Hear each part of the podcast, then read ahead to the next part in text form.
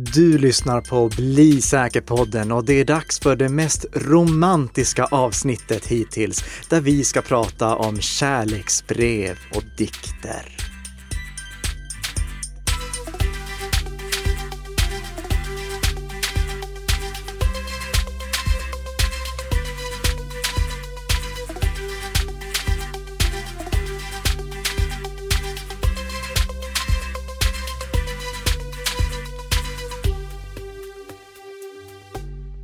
God morgon, god morgon Tess! God morgon! Har du haft en bra vecka? Jo men det har jag, det har jag. Jag tänkte att vi skulle starta med en liten dikt liksom. Ja, det, Ah. men jag, jag tänker inte hoppa in på dikterna än, även om det här kommer ha dagens dikt i sig.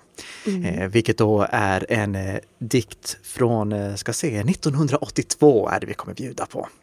Åh, wow, Nu, nu, nu tror jag våra lyssnare är väldigt fundersamma över vad det här beror på. Eh, Men eh, alltså att vi ska prata om dikter i en sån här podd som handlar om IT-säkerhet och är producerad i samarbete mellan Nika Systems och Bredband2. Titta, jag fick Som är så också. långt ifrån dikten som det bara går. Eh, Men det finns faktiskt logik i det och några kanske kan lura ut varför om vi säger att dikten handlar om någonting som visades på en Apple II-dator och kärleksbrevet hade filändelsen Men ehm, vi, ja, vi, kommer prata om skadeprogram. Det är äntligen dags att prata om skadeprogram. Och det, här kommer bli eh, en serie med avsnitt där vi går igenom både olika typer av skadeprogram, hur skadeprogram har utvecklats genom åren och framför allt hur man skyddar sig mot dem. Ja, men innan dess ska vi liksom gå igenom lite, vi har fått lite feedback från förra veckans avsnitt. Ja, Ehm, och det är från Robin von Post på Twitter. Och han skriver, jag har alltså varit en PGP-ambassadör när jag var ung. ja. Punkt, punkt, punkt. Och, och det här, eh, det var ett sätt för Robin, som alltså är en av de främsta inom IT-säkerhet i Sverige, att poängtera att eh, det det inte är sådär jättepopulärt att använda PGP, alltså krypterad mail, så som vi pratade om i förra avsnittet. Och jag, jag är fullt medveten om att PGP inte har slagit på bred front. Ehm, och det, det är ju också anledningen till varför vi pratade om Signal i typ 30 avsnitt först innan vi ens nämnde PGP. Men PGP är en fantastisk lösning eh, som det, det skulle kunna slå ifall Microsoft, Google och Apple gick tillsammans och började bygga in stöd för det i sina e-postklienter. Men vi ser inte att det sker, så PGP kommer troligtvis fortsätta att vara eh, någonting som är reserverat för de som verkligen behöver den här supersäkra möjligheten att konversera. Och de, de som vill lära sig mer om det, det, det är ju de som eh, framförallt då eh, Pontus Falk vänder sig mot, eh, eller vänder sig till ska jag snarare säga, som som berättade om PGP i förra avsnittet. Och vi vill också passa på att nämna att nästa träff som de har i Stockholm där de eh, hjälper folk att komma igång med PGP, det är den 14 oktober. Och vi lägger med en länk till det också i våra show notes för er som vill veta mer om PGP. För det är en fantastisk lösning. Men när det finns lösningar som är enklare att använda, som till exempel Signal, och vi lämnar mejlande mer och mer och går över till andra lösningar som samarbetsplattformar och liknande, då blir det bara en liten skara som behöver använda PGP. Eh, Så ja, det, jag, jag förstår att eh, Robin von Post poängterar att han har varit en förespråkare av det. Men eh, ja, ja, men härligt. Vi hoppar vidare till eh, veckans eh, snabbisar va? Ja. Ja, nu kanske det skär lite i ditt LastPass-hjärta här. För det är nämligen så att det har upptäckts LastPass-sårbarhet. Det har det. Det var eh, Tavis Ormandy, kanske den eh, främsta penetrationstestaren i världen, som upptäckte en sårbarhet i LastPass webbläsartillägg för Google Chrome och Opera. Och det som var möjligt för angripare att göra, det var att få ut det senast ifyllda lösenordet som LastPass hade fyllt i. Eh, Man kan ju lå- låta LastPass fylla i lösenord automatiskt i inloggningsformulär. Och om en angripare lyckades lura in ett LastPass-användande offer till en eh, infekterad sida, då kunde den infekterade sidan trigga LastPass till att läcka det senaste ifyllda lösenordet. Användaren behövde klicka lite också, eh, så det krävdes viss användarinteraktion, men det gick för en sån här eh, infekterad sida att eh, luska ut det senaste ifyllda lösenordet. Okay. Och det är självfallet allvarligt, men LastPass hanterade det här alldeles ypperligt. De var transparenta med eh, vad det var som hade hänt. De fixade uppdateringen automatiskt, pushade ut den till alla användare så användarna behöver inte göra någonting och löste det innan då eh, Tavis Ormandy berättade om det här publikt. Så som har hänt många gånger tidigare också. Så det här är inte första gången det upptäcks sårbarheter mm. i LastPass. Alla program har sårbarheter. All mjukvara har sårbarheter. Och det viktiga när det kommer till någonting så känsligt som en lösenordshanterare, det är att det inte finns någon allvarlig sårbarhet som liksom gör att det går att eh, för eh, en angripare att på något sätt komma över hela lösenordsarkivet eller eh, kunna komma åt lösenordsarkivet utan att först behöva lura in någon på en infekterad webbplats och där få användaren till att klicka på någonting för att det ska läcka.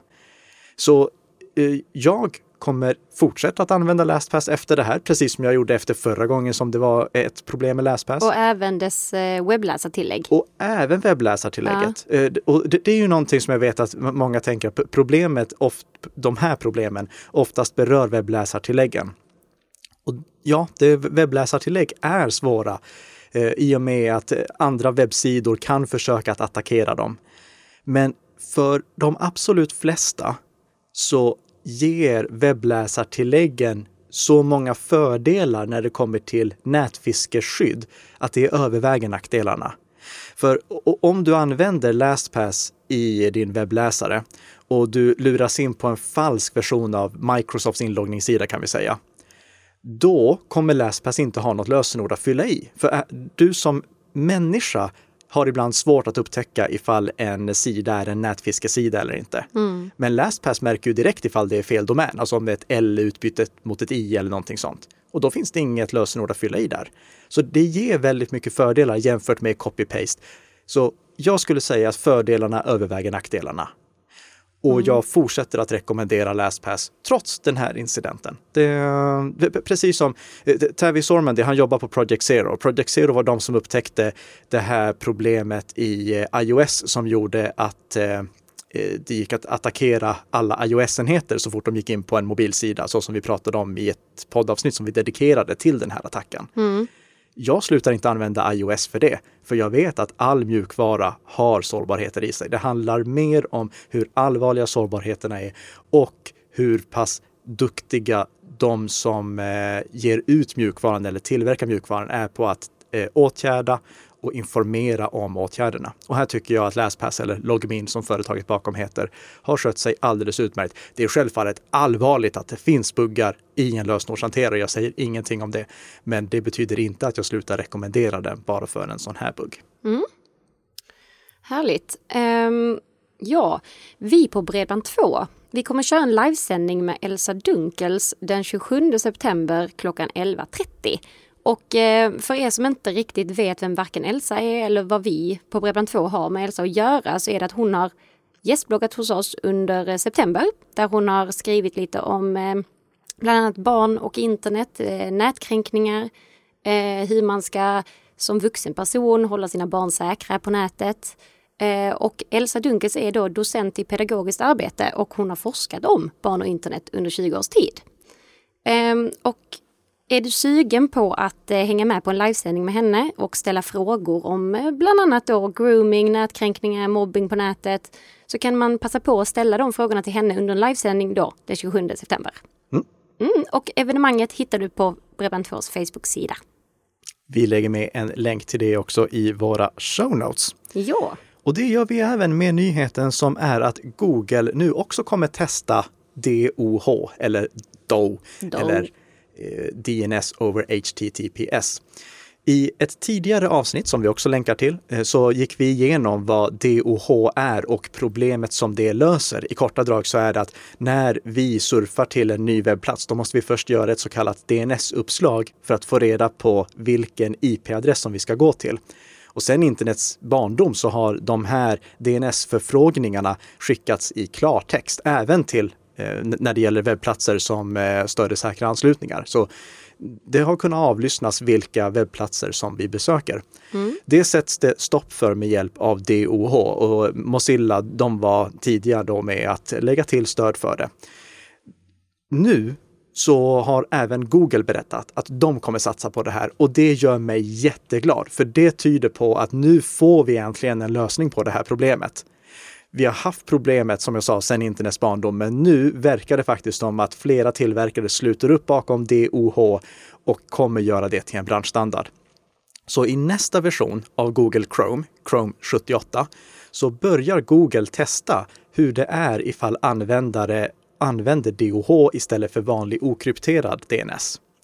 Det här kommer vara ett test inledningsvis som bara berör ett fåtal användare som kör med Windows, MacOS eller eh, Android-versionen av Chrome. Mm. Men om det slår väl ut, då kommer det rullas ut på bred front.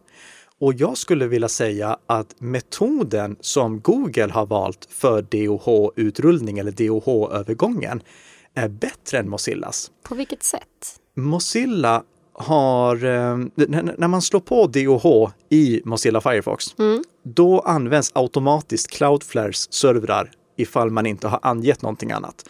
Cloudflare är ett av de här företagen som är oerhört eh, käns eh, eller eh, de, de är känsliga också, för det är väldigt mycket av internets trafik som går genom Cloudflare. Mm. Eh, de är ju självfallet därför också väldigt stabila. Deras tjänst är fantastiskt bra. Nickasystems.com ligger i Cloudflare. Det är alltså DNSen för nickasystems.com. Så jag har ingenting emot Cloudflare i sig. Men jag har emot, någonting emot att man samlar någonting så viktigt som DNS-uppslagen hos en enskild aktör. För det gör det väldigt känsligt ifall eh, det skulle vara så att eh, eh Cloudflare plötsligt en dag inte fungerar som det ska. Okay. Och det vill vi inte att ska hända. Eh, vi vill ha massa olika DNS-servrar utspridda så att vi får ett stabilt sätt att slå upp vilka IP-adresser vi ska till. Annars är det som att alla ska slå upp IP-adresserna. Tänk dig som så här, vi inte har någon aning om vilka telefonnummer som våra vänner har. Mm. Så vi har istället telefonböcker. Men vi bestämmer oss att vi ska inte ha egna telefonböcker längre utan alla ska använda samma telefonbok. Vad händer då om den telefonboken plötsligt inte finns längre? Ja, det blir ganska problematiskt va? Ja. Så det som Google har gjort istället, det är att de kollar vilken DNS-server som datorn använder som standard. Mm -hmm. Eller vilken DNS-server som är konfigurerad i den datorn. Eh, och om det är så att den DNS-servern har en DOH-kompatibel motsvarighet, då växlas det över till den istället. Så på det sättet fortsätter vi att ha det här decentraliserade DNS-systemet med många olika DNS-servrar och Google bara kollar, eller Google Chrome kollar bara, finns det en DNS DOH-kompatibel motsvarighet till den här DNS-servern och väljer då den istället. Mm. Inledningsvis finns det bara sex servrar som den kan växla över till, men det här kommer då att utökas i takt med att eh, Eh, ja, testet slutfört och förhoppningsvis blir en inbyggd del i Google Chrome. Mm. Vill ni veta mer om det här så lyssna på avsnittet där vi pratar om DOH och eh, läs blogginlägget som vi länkar till. Men jag, jag vill bara säga två tummar upp för att vi nu äntligen tar itu med det här problemet. Kul att höra. Nu är det ju äntligen dags att prata om eh, rosor är röda, violer är blå och så vidare. För det är dags att prata om dikter, kärleksbrev och skadeprogram. Ja. Och genom tiderna så har skadeprogram sett väldigt olika ut. Jag brukar dela in det i tre epoker eller tre generationer av skadeprogram. Mm -hmm. Första och andra generationen av skadeprogram är det som jag tänkte att vi ska gå igenom i det här avsnittet. Och så sparar vi tredje generationen till nästa avsnitt. En liten cliffhanger. En liten cliffhanger där ja. ja. För det, det, är viktigt att känna till varifrån liksom skadeprogram kommer för att man ska förstå vad det egentligen är man ska skydda sig mot. Mm. Och då måste vi börja med att gå back in time och kolla på vad skadeprogram var från första början. Så hur långt tillbaka i tiden går vi tillbaka nu vid första generationen? Vi beger oss tillbaka till 1982. Okej. Okay. 1982. Mm. Det var då vi såg första skadeprogrammet som fick spridning på bred front. Mm. Och det hette Elk Cloner. Det spreds bland eh, datorer som, eh, eh bland Apple 2-datorer. Mm. Alltså föregångaren till Macintoshen. Och det var ett ganska harmlöst skadeprogram får jag säga. Ja. För det som det gjorde, det var bara att vid var femtionde uppstart av datorn visa en dikt. Och, och, och dikten lyder Har du så. den? Ja, jag har den här. ja, underbart. Elk Cloner, the program with a personality. It will get on all your disks, it will infiltrate your chips. Yes, it's the cloner. It will stick to you like glue. It will modify your ROM to send in the cloner. Kanske en av de bättre dikterna jag hört. Det jag, jag, ser vissa problem med den dikten, men ändå, det, det, det här var det som Elk Cloner gjorde. Och det var ett klassiskt virus. Virus är ju både en paraplyterm för alla möjliga typer av skadeprogram, men virus är också en typ av skadeprogram. Ett skadeprogram som sprider sig genom att infektera någonting annat.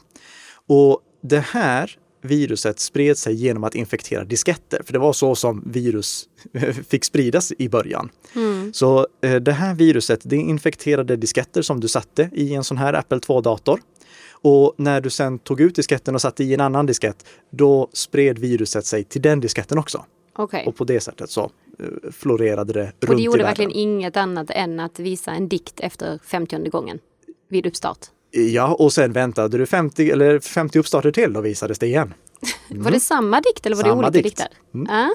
Eh, Så ett ganska harmlöst virus.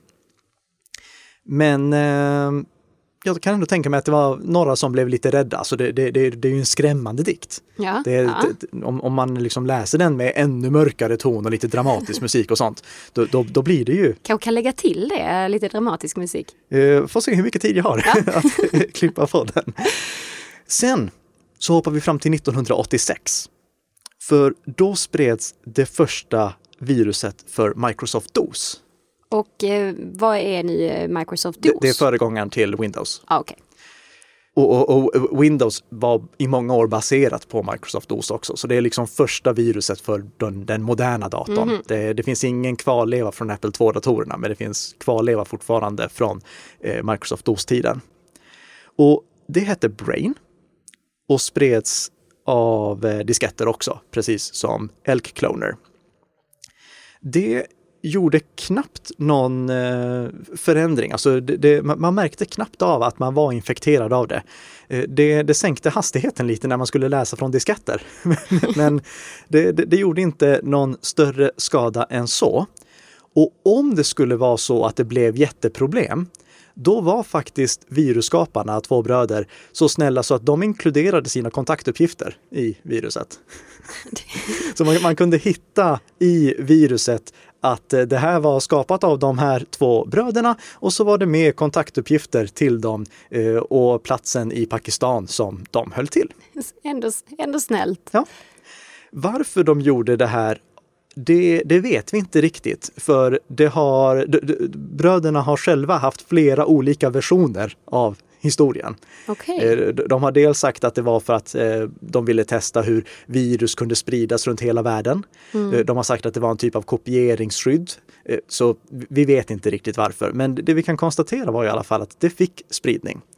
Och någonting som vi också kan konstatera, det var någonting som jag bara dubbelcheckade innan vi gick in här och, och började spela in. Nämligen adressen som var hänvisad till där då Brain Computer låg i Pakistan. Och om man kollar på den adressen i Pakistan, då ligger Brain Telecommunications, som det nu heter, på samma adress. Så Jag tycker det är så 1980 fantastiskt. 1986 började de sprida det här, 2019 så ligger fortfarande företaget på samma adress. Vi vi kan lägga med en bild till, till hur deras webbsida ser ut också. Den, den, ser, Ja, det, det är några år tillbaka va? den är några år tillbaka. Ja. Men gemensamt för de här två typerna av virus och generationen av skadeprogram, det är att de var inte jättefarliga. Det, det här var mer pranks. Alltså, man, man, de som skapade skadeprogrammen, de var inte ute efter att ställa till problem, utan de var ute efter att liksom visa det, det här är vad som går att göra med skadeprogram. Men sen, när vi hoppar in på 90-talet, då kom andra generationens skadeprogram. Okej. Och andra generationens skadeprogram syftade till att förstöra. Mm. Det här är det som många fortfarande förknippar med virus. De tänker att det är eh, någonting som ska förstöra datorn. Men det är inte helt säkert att det är så och det kommer vi till när vi kommer in på generation 3 i nästa avsnitt. Men låt mig ta ett exempel av andra generationens skadeprogram. Och det här skadeprogrammet som heter Casino, det kan ni testa själva om ni vill. Eh, Ja, vi testade faktiskt innan, eh, ja. För, innan avsnittet här. För det, det ligger på en eh, sida som heter Malware Museum där man kan leka med gamla virus i en virtualiserad miljö så att det är ingen risk att man infekterar sin dator. Den farliga delen av virusen är till och med bortplockade. Men jag lägger med en länk till det så att ni kan testa det här viruset själv ifall ni vill det. Och det är ett virus som ser ut som en enarmad bandit där man kan eh, Ja, eller egentligen man kan, du blir tvingad att spela den här enarmade banditen och försöka få tre symboler i rad. Så som man ska få på enarmade banditer. Du har fem försök på dig. Lyckas du få tre försök i rad så klarar du dig. Men lyckas du inte med det, vilket du troligtvis inte gör, då eh, förstörs din, eh, den delen som ansvarar för uppstart av din dator och då kan du inte längre starta datorn utan att ominstallera den. Ja, men hur många, hur många procent eh, var det som drabbades av detta? Alltså för varje? Hur många procent som drabbades av kasinoviruset? Ja, eller vet man det? Det, det vet vi inte. Nej. Det, det, det, alltså, det, det är väldigt svårt att veta hur stor spridning sådana här skadeprogram Mm. får. Så ty, tyvärr, och, och det här är bara ett exempel på den typen av skadeprogram. Jag tog det med för att liksom ge ett konkret Mm. exempel på vad som var kännetecknande för andra generationens skadeprogram, nämligen att förstöra datorer. Mm. Och det fortsatte sen på det här sättet att eh, eh, virusen försökte förstöra datorer och maskarna som också började spridas när internet slog igenom, de syftade också till att eh, förstöra datorer.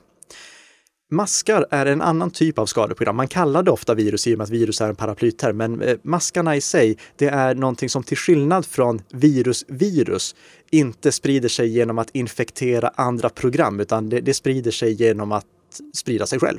Mhm. Så det, det behöver liksom ingen värld som ett virus behöver.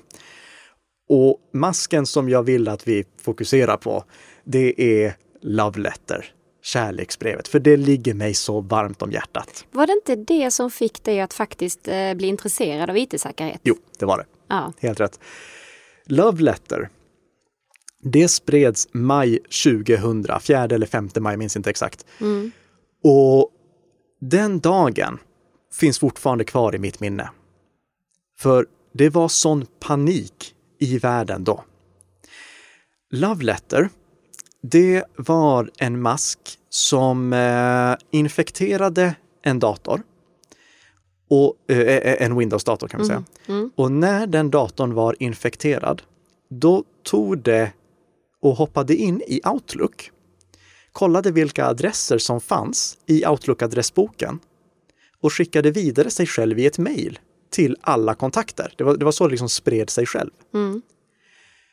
Och det, i det här mejlet som skickades, då fanns det ämnesraden I love you och bilagan loveletterforyou.txt. I och med att det spreds från liksom adressböckerna, då kom ju också de här mejlen från personer som mottagaren troligtvis hade haft kontakt med. Mm. Alltså en person på ett annat företag eller en person på samma företag. Och det är ju klart att om eh, man får ett mejl från, du vet hon den snygga som sitter där borta, så, så står det love letter for you. Det, alltså det är ju klart att man måste kolla vad det är. Eh, men det var inget kärleksbrev utan det var Helt tvärtom egentligen. Precis. Det var en mask som infekterade din dator och dina dokument och dina bilder skrev masken över med sig själv. Så hade du ingen backup så var du av med dina filer. Mm. Det här skadeprogrammet, den här masken, den spred sig över hela världen på bara ett dygn. Och jag minns hur man kunde följa liksom, eh, när det hade nått till Europa, det var ju då jag blev medveten om det. Men då visste vi också att om sex timmar, då kommer det här slå emot USA. Mm. För det hade börjat spridas från Asien och när folk kom till jobbet klockan åtta på morgonen och öppnade sin e-post, det var då de blev infekterade.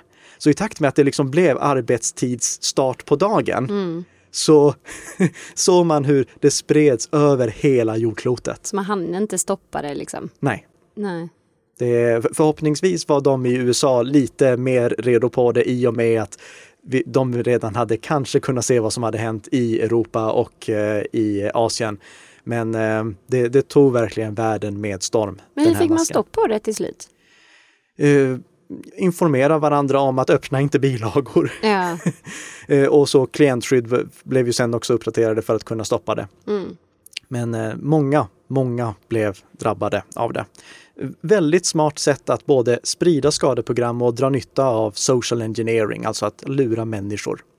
Det, det var, eh, som du, du frågade också, det var det som gjorde att jag blev eh, intresserad av skadeprogram för att min pappa på eh, arbetsplatsen där han jobbade, där Mm. florerade det här skadeprogrammet och han tog med det hem till mig ifall jag ville kolla på det.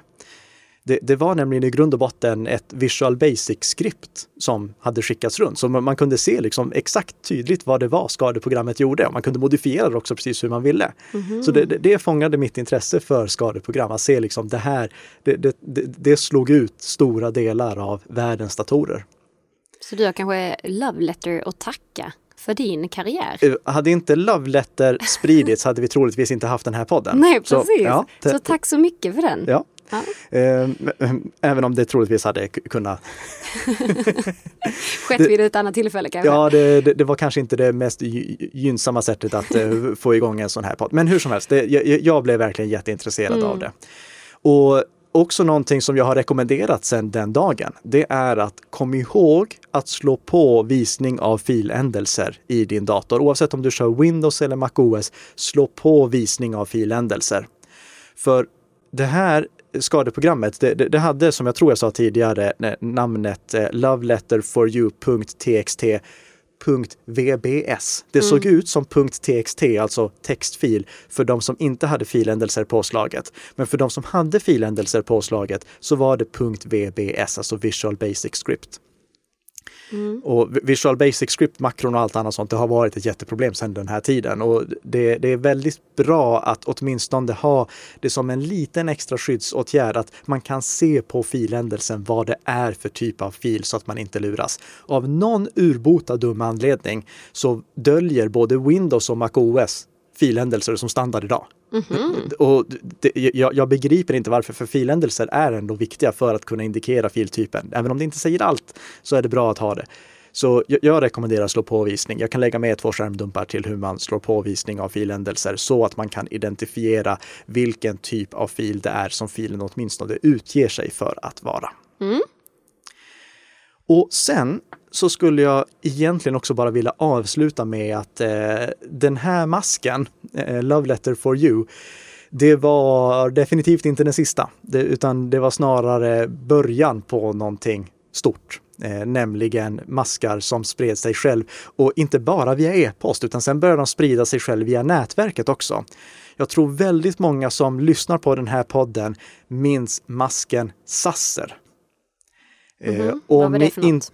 Om ni inte minns Sasser som namn så minns ni troligtvis någonting som hände 2004, nämligen att ni fick upp en dialogruta på er dator där det stod Din dator startas om om 60, 59, 58 sekunder. Och, och sen så startade datorn om och startade upp igen och då kom det upp en dialogruta som sa Din dator startas om om 60, 59, 58 sekunder. I all oändlighet då alltså? Ja, Ja. och jag vet inte hur många vänner som eh, kom med sin dator till mig och sa kan du ta bort det där från min dator? Kunde du ta bort det då? Ja, ja. Det, och, och, det, det var inte svårt att få bort, men det var, det var ett eh, problem som väldigt många drabbades av. Och det, det här var inte så konstigt, för på den tiden så hade inte datorerna brandväggar påslagna eh, som standard. Eh, Så det var ganska lätt för skadeprogram att få spridning via nätverket. Och eh, Sasser är ett tydligt exempel på det. Ja. Men jag tror att där stänger vi boken, för nu har vi gått igenom eh, typer av skadeprogram generation 1 och generation 2. Mm. Och som jag sa, det är det som väldigt många fortfarande förknippar med skadeprogram. Men det som man egentligen ska vara rädd för och det som man ska skydda sig mot, det är idag skadeprogram generation 3. Och det kommer vi till i nästa avsnitt. Och vilket är det bästa sättet att se till att man inte missar nästa avsnitt? Det är ju att prenumerera på podden. Det skulle jag helt klart säga. Ja. Så passa på att prenumerera på Bli säker-podden så missar du inte det som du faktiskt ska vara observant för, som vi kommer prata om nästa vecka när vi är tillbaka med ett nytt avsnitt av Bli säker-podden med Karin Nicka. Och Tess Hamark. Tack så mycket för att du har lyssnat. Tack, tack.